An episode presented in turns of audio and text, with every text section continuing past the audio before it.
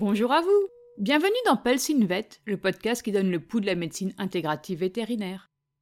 Je suis Ludmilla Butzbach, docteur vétérinaire, titulaire du diplôme interécole d'ostéopathie vétérinaire.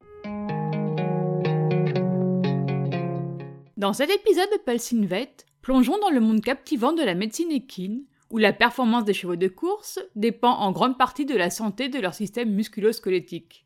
Au cœur de cette complexité anatomique, le dos des équidés émerge comme un facteur clé, influençant directement la performance et le succès sur la piste. Cependant, le diagnostic et le traitement des douleurs dorsales, souvent méconnus dans l'industrie des courses, représentent un défi de taille en raison de la spécificité limitée des signes cliniques et de l'imagerie. Dans cette quête pour améliorer la mobilité dorsale des chevaux de course, des approches alternatives telles que l'acupuncture suscitent un intérêt croissant. Notre exploration se penchera sur une étude novatrice menée en France et parue dans le Journal of American Veterinary Medical Association. Cette publication vise à évaluer les effets de l'acupuncture sur la raideur axiale, offrant ainsi une perspective intrigante sur les possibilités thérapeutiques non conventionnelles dans le domaine équin. Accrochez-vous pour un voyage captivant au croisement de la tradition chinoise millénaire et de la médecine moderne, où l'aiguille devient une alliée potentielle de la quête de la performance optimale des athlètes équins. Au cours de la dernière décennie, les vétérinaires ont développé divers traitements. Ceux-ci comprennent de nombreux traitements médicaux et chirurgicaux scientifiquement validés.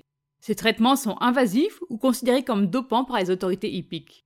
La plupart d'entre eux ne peuvent être appliqués dans les deux semaines précédant une course. Compte tenu de ces contraintes, un intérêt croissant pour les médecines complémentaires s'est développé. Parmi celles-ci, l'ostéopathie, une approche thérapeutique manuelle, vise à restaurer l'équilibre et la mobilité du corps. L'action de cette médecine manuelle repose sur des manipulations précises. Dans les autres solutions thérapeutiques, on retrouve la thérapie par onde de choc extracorporelle, qui permet de stimuler la circulation sanguine, d'accélérer la guérison des tissus et de réduire la douleur en déclenchant des processus de régénération cellulaire. Il est aussi souvent question de thérapie laser. Également connue sous le nom de photobiomodulation, elle stimule le processus biologique au niveau cellulaire. Les photons de lumière sont absorbés par les mitochondries cellulaires déclenchant une cascade de réactions biochimiques qui peuvent favoriser la cicatrisation, réduire l'inflammation et atténuer la douleur. Cependant, l'utilisation de certaines de ces techniques avant les courses a également été restreinte en raison de leurs conséquences à court ou à long terme. L'acupuncture, héritage millénaire de la médecine chinoise, trouve aujourd'hui sa place dans le traitement des affections douloureuses en médecine vétérinaire. En ciblant des points spécifiques, riches en nerfs et vaisseaux sanguins, elle déclenche des réponses physiologiques complexes. La stimulation de ces points induit la libération de neurotransmetteurs agissant comme des messagers dans le système nerveux. Il module ainsi la douleur, réduisant l'inflammation et améliorant la circulation sanguine. De surcroît, l'acupuncture influence les signaux électriques du système nerveux, régulant diverses fonctions corporelles. Des études ont été réalisées sur divers types de techniques d'acupuncture utilisées dans le traitement de la raideur axiale chez les chevaux, avec des résultats cliniques positifs. Cependant, peu d'entre elles étaient randomisées et contrôlées, et aucune n'impliquait des chevaux de course. L'objectif de cette étude était d'évaluer les effets à court terme de l'acupuncture sur les signes cliniques de la raideur axiale chez les chevaux de course d'obstacles.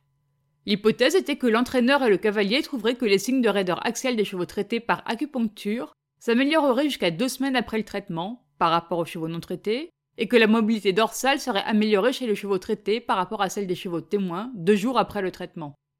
12 chevaux de course d'obstacles en bonne santé, âgés de 2 à 5 ans, sans boiterie à l'évaluation visuelle et présentant des signes cliniques de raideur axiale, tels que raideur dorsale, foulée raccourcie au galop ou faible propulsion des membres postérieurs, ont été inclus dans cette étude exploratoire.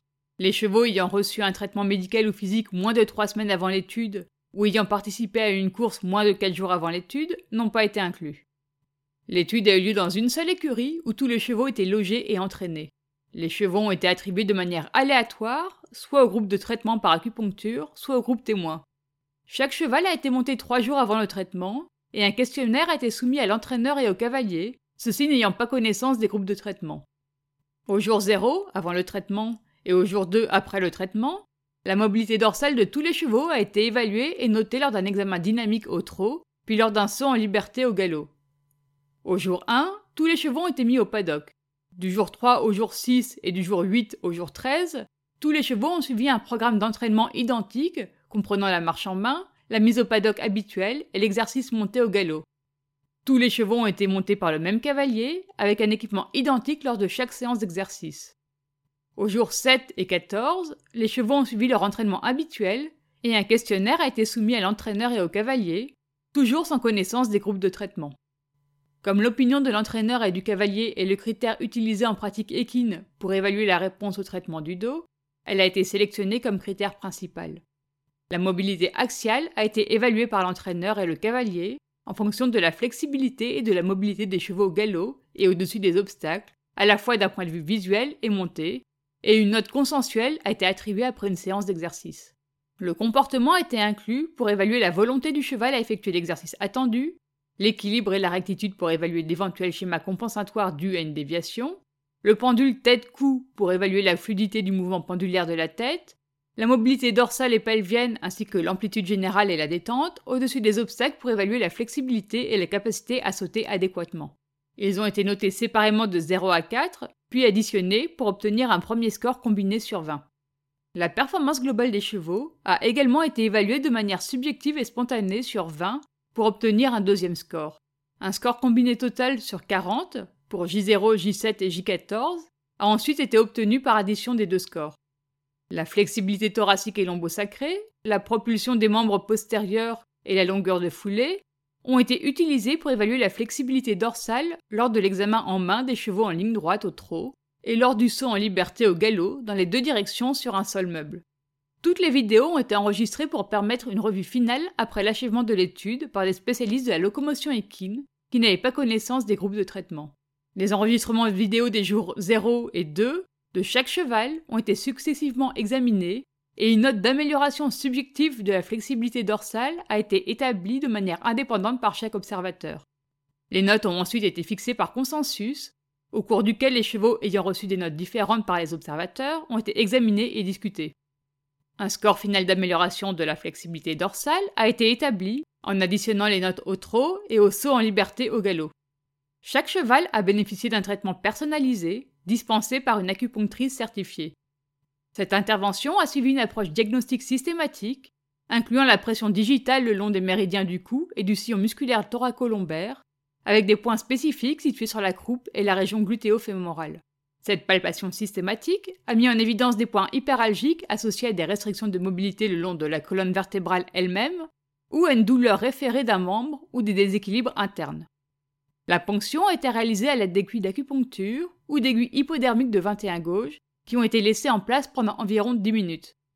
Le traitement a été bien toléré par tous les chevaux. La réponse immédiate au traitement a été évaluée par palpation et le traitement a été ajusté en cas de sensibilité résiduelle. Aucun traitement d'aucune sorte n'a été effectué sur le groupe témoin. Les propriétaires, l'entraîneur et le cavalier étaient absents de l'écurie pendant la sélection des chevaux et le traitement. Les chevaux des deux groupes étaient similaires en race, âge, niveau d'exercice, gain en course et valeur médiane de score de l'entraîneur et du cavalier à la ligne de base, ainsi que la propulsion et l'absorption. La distribution des sexes n'était pas similaire dans les deux groupes, avec 4 des 6 chevaux du groupe témoin étant des femelles contre 5 des 6 dans le groupe traité. Un des chevaux du groupe témoin a été exclu du suivi après 6 jours en raison d'une blessure. Aucun événement indésirable ne s'est produit pendant la période de l'étude, qui aurait pu altérer la symétrie générale du mouvement des chevaux, et aucun changement de démarche subjectif n'a été remarqué au cours de la période de l'étude. Selon l'évaluation de la locomotion par l'entraîneur et le cavalier, il y avait significativement plus de chevaux améliorés aux jours 7 et 14 dans le groupe traité par rapport au groupe témoin. Parmi les critères secondaires, les chevaux recevant le traitement par acupuncture ont montré une amélioration significative entre le jour 0 et le jour 2 de leur flexibilité dorsale au trot et du saut en liberté au galop par rapport aux chevaux témoins. L'objectif de cette étude était d'évaluer si un traitement unique par acupuncture améliorait les signes cliniques de la raideur axiale chez les chevaux de course d'obstacles à partir de deux jours après le traitement et jusqu'à deux semaines. Dans des études précédentes, la réponse au traitement, telle qu'évaluée par les cavaliers ou les entraîneurs, a déjà été considérée comme pertinente en tant que variable clinique d'efficacité, dans plusieurs essais contrôlés évaluant le traitement de la raideur axiale, et a été sélectionné comme critère principal pour refléter la pratique sur le terrain. Selon les résultats de ces études, le traitement par acupuncture a amélioré de manière significative la locomotion et le comportement des chevaux lorsqu'ils étaient montés à l'entraînement par rapport au groupe témoin, 7 et 14 jours après le traitement. Parmi les critères secondaires comparant l'amélioration des deux groupes deux jours après le traitement, seule l'évaluation visuelle subjective de la mobilité dorsale par des cliniciens experts a démontré une amélioration significative tant au trot qu'au saut aux libertés au galop pour le groupe acupuncture par rapport au groupe témoin.